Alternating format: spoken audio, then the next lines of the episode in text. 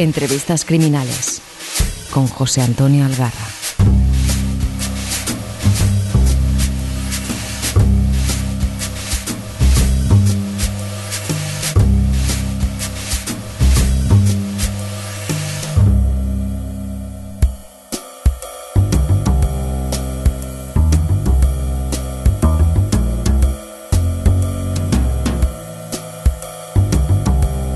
Esta vez he cumplido con vosotros y rápidamente he vuelto de nuevo con otra nueva entrevista criminal.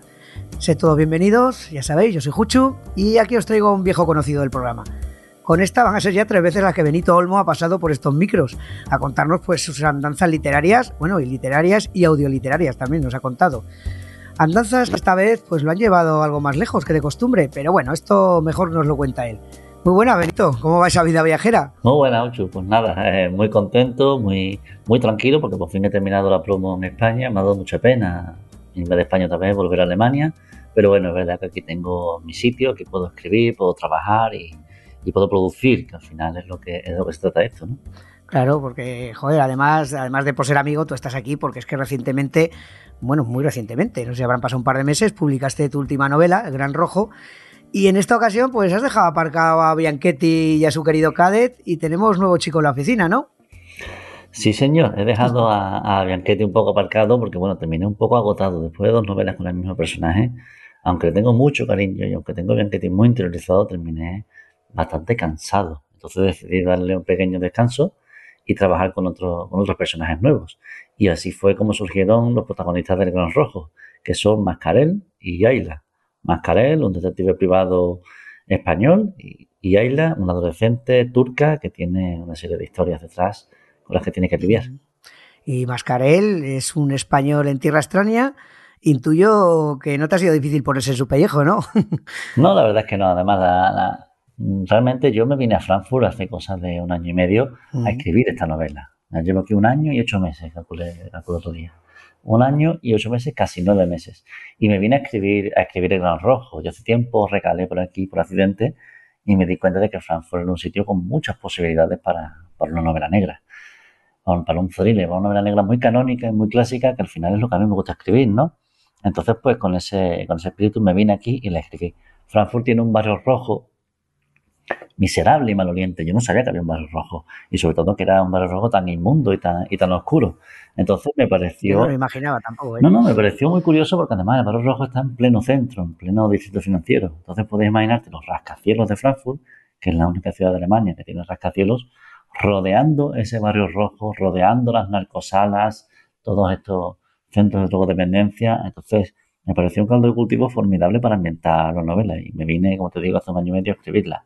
Mascarel, se puede decir que es mi alter ego, sí, ¿por qué no? La escritura de Mascarel, la, la parte que está narrada por Mascarel está en primera persona y en presente, y no es casualidad.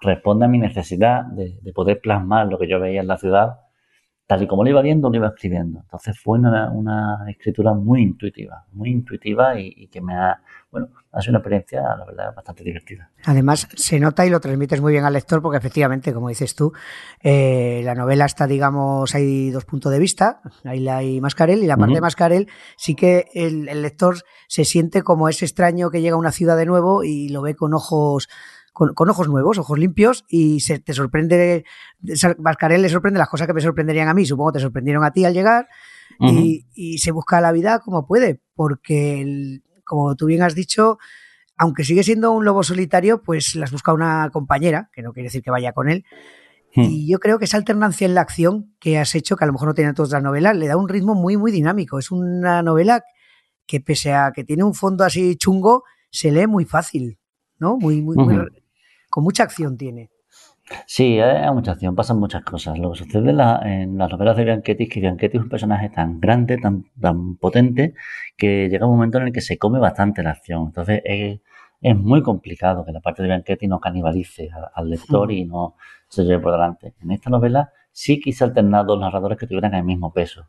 Y de hecho, cada, cada, cada narrador tiene su propia voz. Sí. Tanto Mascarel, con esta voz en primera persona muy cínica, muy, muy deslenguado, eh, como Ayla. Ayla es esta adolescente turca, inmigrante, que además tiene, que, tiene una serie de, de, historias con las que tiene que lidiar. Tiene que cuidar de su padre, enfermo de Alzheimer, se mueve en un mundo eminentemente masculino, como es el, del menudeo con hachís. Es un mundo en el que tiene que hacerse respetar, siendo, siendo chica y no le resulta nada fácil. ¿Cómo consigue que nadie se le suba las barbas? ¿Cómo consigue que, que le tengan respeto? Pues echando manos de sus puños y de su navaja, si hace falta, ¿no? Y llevándose por delante a cualquiera que trate de faltarle respeto. Entonces, bueno, por eso la, parte narrada por Mascarell está en primera persona, no es por casualidad, es porque yo necesitaba narrar, ponerme la piel de ese narrador. Y la parte narrada por Ayla está en tercera persona, porque necesito contar qué es lo que sienten los demás cuando están con Ayla. Necesito contar qué impresión causa a Ayla de los demás. Establecer dos tramas paralelas eh, y que se cruzarán en algún momento. Te confieso que cuando empecé a escribir la novela no tenía ni, ni idea de en qué momento se iban a cruzar esas dos historias, pero bueno, así creo que el resultado es más sorprendente y bastante más natural que si lo hubiera hecho de forma intencionada. Sí, no, eso se nota, que la cosa va fluyendo y, como, como digo, la acción es tan, no, frenética, que, porque tampoco, pero pasan tantas cosas que, que, es fácil. Me creo lo que dices tú, que nunca sabes, te ponías a escribir y a lo mejor se iban a encontrar o no, o pasaba algo que se te ocurría en ese momento. Y es una de las cosas que más me han gustado de, de tu novela, porque pese a que se podría catalogar, estamos siempre catalogando, pero como un thriller de acción, eh, comparte con el género negro ese más clásico que me gusta, esa, esa forma que tiene de, mostrarnos la trastienda, ¿no? Las bambalinas que hay detrás de toda gran ciudad, de todo, todo lo que vemos. Entonces, ahí has conjugado muy bien lo que es el, digamos, el noir más clásico, el que nos cuenta las cosas chungas, con una novela de aventuras que es muy entretenida, que, joder, que eso también lo agradece el lector. Mm, no, sí, me gusta, me gusta que, que definas mi novela como una novela de aventura porque al final es eso, es una novela creo que divertida, de evasión, con la que te puedes divertir. El que quiera ver una crítica la va a ver, pero la intención de mi novela es puramente lúdica. Yo lo que quiero es que el lector se entretenga, que no es poco, cada vez es más complicado entretener a la gente. Entonces no es poco entretener a, los lectores. Y en ese sentido escribí esta novela con una intención tan lúdica que me lo pasé muy bien, muy bien, muy bien escribiéndola. Y creo que eso se nota, eso se nota porque tiene también mucho humor, un humor muy ácido, muy negro, este humor que yo intento que el lector saca una sonrisa de cuando en cuando y automáticamente se sienta mal por sonreír y diga, ostras, que me estoy riendo de, de este desgraciado, ¿no? Entonces, bueno, esa, esa es la intención de la novela. Bianchetti mola mucho porque mola, pero es más seco, ¿verdad? Mascarel tiene ese toque, digamos, a lo Humphrey, con esos diálogos así ágiles y con chispa, que eso, mola mucho. Sí, Bianchetti, Bianchetti es el músculo. Bianchetti es un tipo que impresiona por su envergadura, mide, mide dos metros, es muy grandote, es muy callado, entonces es un tipo que asusta. Mascarel es un tipo que no asusta a nadie, es el contrapunto. No asusta a nadie, no se calla ni debajo del agua, suelta las cosas tal y como las piensa, se lleva muchas hostias a lo largo de la novela. Debo decir que todas y cada una de las hostias que se lleva se las ha ganado, se las merece, se, las gana a pulso. Entonces, bueno, es ese detective cínico del lenguaje. Sí, sí. No te voy a decir que es arquetípico de la novela negra, pero es un detective con el que creo que es fácil identificarse, igual que con Ayla. Yo con Ayla me siento muy identificado. Empezó como personaje secundario y ha terminado convirtiéndose en uno de los personajes favoritos porque le tengo mucho cariño. Y muchos lectores me dicen que también le cogen, le cogen el punto, que le cogen cariño, que empatizan con ella. Creo que es muy fácil conectar porque Ayla, claro, lo tiene todo en contra. El mundo en el que se mueve, que sea inmigrante, que sea un adolescente además, es, tiene 16 años, que es esa edad en la que eres, eres menor todavía, pero porque, porque lo dice el plan de identidad. Realmente, con todo lo que ha vivido ella, es mucho más madura que Mascarel, por ejemplo. Entonces, pues bueno, por eso utilizo estos dos personajes que son muy diferentes entre sí y creo que se complementan de una forma, creo que bastante oportuna. Sí, además me venía a mí a la cabeza, eh, leyendo tu novela, alguna cosa que ya hablé contigo y te había leído de las primeras, de que aquí todo el mundo estaba muy tranquilo en nuestro lugar en el mundo hasta que te pisan los, hasta que te pisan los fregados, ¿no? Exactamente. Pues lo mismo, ahí, la está en su mundo, Mascaré, bueno, Mascaré tiene suyo, pero hay, amigo, de pronto le tocan lo que más quiere y lo único que tenía en el mundo, que es su hermano, y ahí ya la cosa, la cosa explota. Además, eh, joder, haces una evolución, no de, un momento a otro eh, esta tía se pone ahí todo loca, no, no, ves cómo va, conforme se va, va rascando y va viendo lo que hay detrás, ella va, ella va creciendo como personaje. Claro, es un personaje que tiene mucho, mucha oscuridad también. Ha vivido una vida muy difícil, muy complicada. Entonces, ella sabe que está en un mundo complicado. Ella sabe que lo tiene todo en contra. Y aún se deja la piel en, buscar la luz, en buscar ese punto de esperanza y de alegría que, todos necesitamos, ¿no? Y ella, bueno, en esta novela se pone el propósito de averiguar la verdad sobre la muerte de su hermano. Su hermano muerto por sobredosis no es más que un turco más, un inmigrante más muerto por un asunto de drogas. algo que la policía, en la que la policía no pone demasiado empeño. Entonces ella no va a aceptar eso, no va a aceptar eso, se va a, se va a proponer esta cruzada de, averiguar qué es lo que ha sucedido realmente con su hermano, dónde está Gerard, dónde está el mejor amigo de su hermano, que está en paradero desconocido, y el único que le puede dar, dar algo de luz, arrojar algo de luz sobre las circunstancias en las que murió Samir. Y bueno, esa es la historia de Ayla, esa es la historia de Ayla que al final no deja de ser una superviviente, creo, como todos los personajes que aparecen en mis novelas. Sí. Yo veo, veo ahora, oyéndote hablar, bueno, ya hemos hablado en alguna otra ocasión, que, has disfrutado mucho escribiéndola, que le tienes mucho mimo por estos personajes. Y además creo que está funcionando muy bien, ¿no? Estás recibiendo el feedback de la gente, de los lectores, de, de tú ahora que te, vienes de darte una vuelta rápida por un montón de festivales. Estás, estás contento, ¿no? Con el resultado. ¿Y sí, estoy muy contento, muy contento, muy contento, porque claro, cuando me lleva, yo, yo todavía estoy empezando en esto, llevo pocas novelas, llevo siete novelas solamente, entonces yo todavía tengo mucho que aprender, pero es cierto que con el tiempo adquieres algo de oficio. Ya llega un momento en el que sabes si, lo, que tú, lo que tú estás planteando va bien o va mal. Entonces yo tenía claro que estaba muy contento con lo, con lo que había hecho, estaba muy contento con el plan rojo. Pero al final, el beneplácito tú tienes que dar a los lectores. Si los lectores no dan el visto bueno, no tiene sentido seguir con esto. Y en este sentido, los lectores se están portando muy bien conmigo y la verdad que están aceptando mucho. Esta historia está, está gustando mucho está gustando sobre todo la historia de Ayla. Sí. La novela está moviéndose mucho en muchos festivales. He estado en Ciudad Real, en Guadalajara, Calafer, Valencia Negra y todavía me quedan unos cuantos más porque en breve vamos a ir a Extremadura, a Cubellas, a Fe Negro, en fin, vamos a ir a, muchos sitios. Y claro, cuando te invitan a estos festivales no es porque toca, te invitan es porque hay, hay interés, hay demanda, entonces eso es muy, es muy enriquecedor, es muy enriquecedor y ayuda a que la novela siga viva, siga moviéndose. Ya sabes que como está el mundo detrás ahora mismo, con todas las novedades que se publican, es muy complicado que una novela sobreviva más de un mes, un mes y medio. Sin embargo, esta ya lleva, creo que son tres meses, lleva tres meses en la mesa de novedades, siguen contando lectores, sigue funcionando, sigue saliendo con, sigue bastante bien. Entonces, pues, estamos muy contentos, estamos muy orgullosos y, nada, trabajando ya en la siguiente. Eso te iba a decir yo, pero porque tú que estés en Alemania ahora, eh, tu obra es en español y evidentemente tu mercado está, estará aquí, como mucho Latinoamérica, ¿no? ¿Cómo se lleva eso de la distancia? De, que tú estás ahí, porque ahora has estado por España, nos encontramos en Calafel y ahí guay, ¿no? Estás con tu público, con tus compañeros, pero desde ahí, eh, ¿cómo, ¿cómo se lleva todo el tema este de la promoción, de, de sacar el libro? Pues es complicado, yo pensaba que iba a ser bastante más sencillo.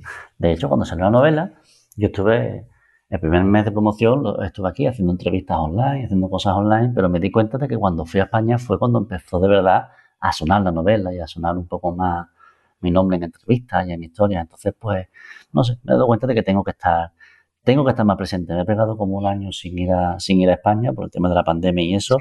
Y es verdad que antes de la pandemia, antes del COVID, iba de una forma más asidua. Iba cada mes o cada dos meses me cogió un vuelo, que, el puerto de Frankfurt tiene vuelos diarios a, Jerez y a Madrid, a Sevilla, y, me colaba en España con cierta seguridad. Quiero recuperar eso, quiero recuperar eso y no descarto de aquí a un año, año y medio, establecerme una temporada en España. Cambiar Frankfurt por, por España, no sé qué ciudad exactamente, si será Cádiz, si será Sevilla, si será Madrid, no lo tengo decidido, pero es verdad que voy a seguir aquí un año y medio más. Voy a escribir otra novela eh, ambientada en Frankfurt, porque creo que todavía no he sacado suficiente jugo a la ciudad. Creo que todavía, aunque en el Gran Rojo cuento mucho de Frankfurt y, enseño Frankfurt, creo que todavía me quedan cosas por, por descubrir y cosas por mostrar. Entonces voy a escribir mínimo una novela más ambientada aquí. Me voy a quedar un añito y medio más para, para escribirla. Es verdad que eso, cuando vas a España tienes en contacto con los lectores, con los clubes de lectura, es muy enriquecedor. ¿Se pueden hacer las cosas online? Pues sí, se puede, pero no es lo mismo. Y ahora, mira, esto se me acaba de ocurrir ahora hablando contigo. Es que, claro, este tema estoy pez. Eh, la posibilidad es muy complicado de traducir a otras lenguas porque tus tipos de, libros, joder, tienen un mercado, está claro. Y yo qué sé, los alemanes leen. Y una eso es, es un tema muy complicado, ni siquiera se plantea o eso hay que, hay que ser, yo qué sé, un vendedor multi, multi, multi, multi vendedor para que alguien te ofrezca traducir? Pues mi, mi, mi agente está trabajando buscando traducciones. Yo sé que, que, hay interés, que hay mucho interés, que se está moviendo mucho y yo espero que haya traducciones antes o después. Lo que pasa es que es una cosa bastante incierta. Hmm. Ahora con el corona, las editoriales están teniendo mucho cuidado con lo que seleccionan. Se están echando para atrás muchas traducciones y es muy complicado traducir. Entonces, bueno, Yo, mi, obligación ahora mismo es seguir trabajando, la de mi agente es la de buscarme editoriales y buscarme traducciones, y yo sé que ella está trabajando y sé que la novela ha generado mucho interés. También sucede que dentro de un año, dentro de un año y poco, vamos a, estrenar la película de la maniobra de la tortuga. Eso también me va a dar mucha visibilidad, no solamente en España, sino también en toda Europa, porque se va a estrenar a nivel mundial. Entonces, yo con esa, cuando tenga esa notoriedad, creo que será más sencillo encontrar traducciones, pero como te digo, no lo sé. Es un mundo muy incierto, muy complicado y sobre todo es muy complicado entrar, muy difícil meter la cabeza. Así que bueno, mi preocupación ahora mismo es para con los lectores y ellos son los que, los que tienen que, con los que yo tengo que cumplir realmente, no con las, editoriales extranjeras de momento. Pues fíjate, ya ha sido a lo siguiente que, íbamos, que te iba a comentar, porque si quieres, aunque lo que te guste es escribir, eh, siempre te has manejado un poco porque recuerdo eh, cuando te entrevisté porque habías empezado con en Storytel, con los audio, audiolibros, que además no era exactamente lo de que lean tu libro, sino que eran historias creadas a propósito para, que se, para ese formato que la verdad que yo mm, eh, pude escuchar la de desajuste de cuentas y me gustó. Luego la siguiente ya, por circunstancias, no la he escuchado, que se llama Wonderland, si no me equivoco. Sí, Wonderland. Y, bueno, y resulta que ahora ya no solo es audio, sino que, como bien has dicho, te compraron los derechos de la maniobra de la tortuga para hacer una peli, pero una peli de la que las dos veces que hablé contigo estábamos hablando de, de, que se va a hacer, se va a hacer, pero ahora ya puedes decir que está acabada, porque he visto, he visto ya imágenes de la última claqueta de película terminada de grabar, ¿no? De rodar. Sí, la película, el rodaje fue hace cosa de un mes, rodamos durante seis semanas, la película ya está rodada y ahora mismo se encuentra en postproducción. Estaba hablando con Juan Miguel de Castillo, que es el director. Este, esta es la fase que más le gusta porque, como él dice, es donde se hace la película de verdad. Tienes el material, tienes todo lo que has rodado y ahora toca construir la película y hacer que quede lo mejor posible. Entonces, bueno, está en postproducción, como digo, y está previsto que se estrene en septiembre del año que viene. Con lo cual, bueno, ha sido una experiencia emocionante y, no sé, yo me he volcado con el proyecto, igual que me vuelco con todo lo que hago, con la con las audioseries de Storytel. Son series con las que me, siento muy identificado y con las que un formato en el, que, en el que estoy muy cómodo. Y creo que todo suma. Creo que todo suma. Los lectores que no me conozcan de los libros me conocerán por la película de la maniobra. Los lectores que no me conozcan por, por la película me conocerán por los audiolibros. Y al final, todo esto consiste en ir buscando, ir buscando oyentes, lectores, adeptos, gente que, que te lea, que te siga y que, y que hagan que esto valga la pena. Porque al final, nuestros jefes son los lectores, son ellos los que deciden quién se queda y quién se va. Hombre, y ciertamente la base de todo esto que estamos hablando es la misma, tú escribiendo. O sea, luego ya los formatos, luego ya alguien lo leerá, alguien hará una peli, pero al final tú sigues haciendo lo tuyo, que es lo que te gusta, que es contar historias. y Sí, el formato es lo de menos. siempre van a hacer falta historias, siempre va a hacer falta alguien que cuente historias y, por supuesto, siempre va a hacer falta alguien que reciba esas historias, alguien que necesite esas historias. Yo creo que siempre vamos a necesitarlas siempre van a, vamos a necesitar ese entretenimiento en forma de serie, de audioserie, de libros, de películas, de lo que sea. Entonces, bueno, en eso estamos, trabajando mucho, construyendo mucho, produciendo e intentando hacerlo lo mejor posible, porque como te digo, los lectores son los que deciden quién se queda y quién se va. Y hay que ser muy respetuoso y hay que ser muy honesto con los lectores. Si a un lector lo, intentas engañar o le quieres dar coba, se le vas a dar coba una vez. A la segunda ya te ha cogido, te ha cogido el ritmo y, y no lo vas a volver a engañar. Así que hay que tener, hay que cuidarlo. Creo que hay que cuidar a los lectores y, bueno, ser muy respetuoso con ellos si queremos que ellos sean respetuosos con nosotros como autores. Hombre, la verdad que ahora se lo has puesto fácil porque si alguien de los que se está oyendo, no creo, porque si nos está oyendo ya saben de ti, no te conocen, pueden empezar por leer este Gran Rojo porque es el principio de una serie, o sea, bueno, de una serie que no sé si habrá más o menos, pero bueno, es un libro que puede ser perfectamente el primer libro de Benito Olmo que te, que te lean. Y si les gusta, se van para atrás y, se van a la, maniobra de la tortuga. Es que siempre la nombro porque le tengo mucho cariño a ese libro. Fue, fue, con el que te conocí y, y, luego siguió. Pero eso que, que se lo pone realmente fácil al lector que quiera. Te, Benito, ¿quién es? Mira, ahí tienes el último libro. Sí, no, y estoy muy contento con eso porque cada vez hay más lectores que me dicen, no, me acabo de leer Gran Rojo y es el primero que leo de Benito Olmo, es el primero que leo tuyo. Y es fantástico, es fantástico porque además sucede una cosa, que Gran Rojo es mi mejor novela.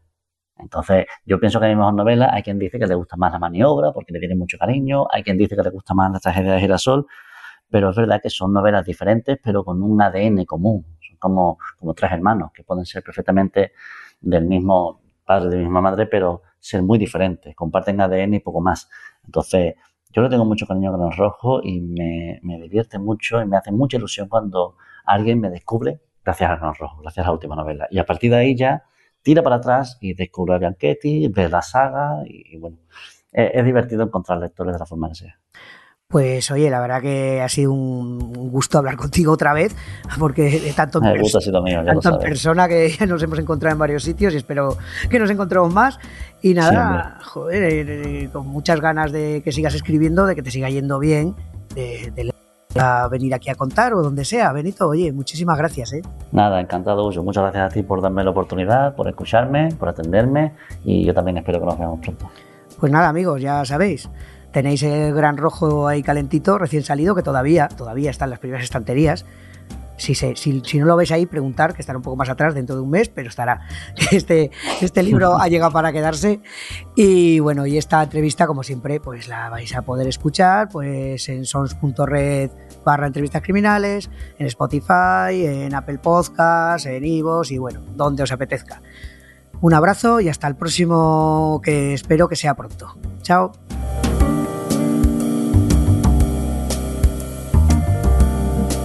Acabas de escuchar Entrevistas Criminales, un podcast alojado en Sons, red de podcasts. Encuentra mucha más información en nuestra página web, sons.red barra entrevistas criminales.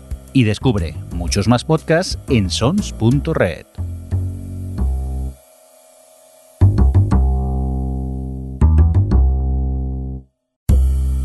¿Te gusta la novela negra? Adéntrate en El Rincón Criminal, un podcast de José Antonio Algarra en el que te habla de sus autores y personajes favoritos del género negro. Un podcast confidencial y solo para tus oídos. Encuéntranos en sons.red barra El Rincón Criminal.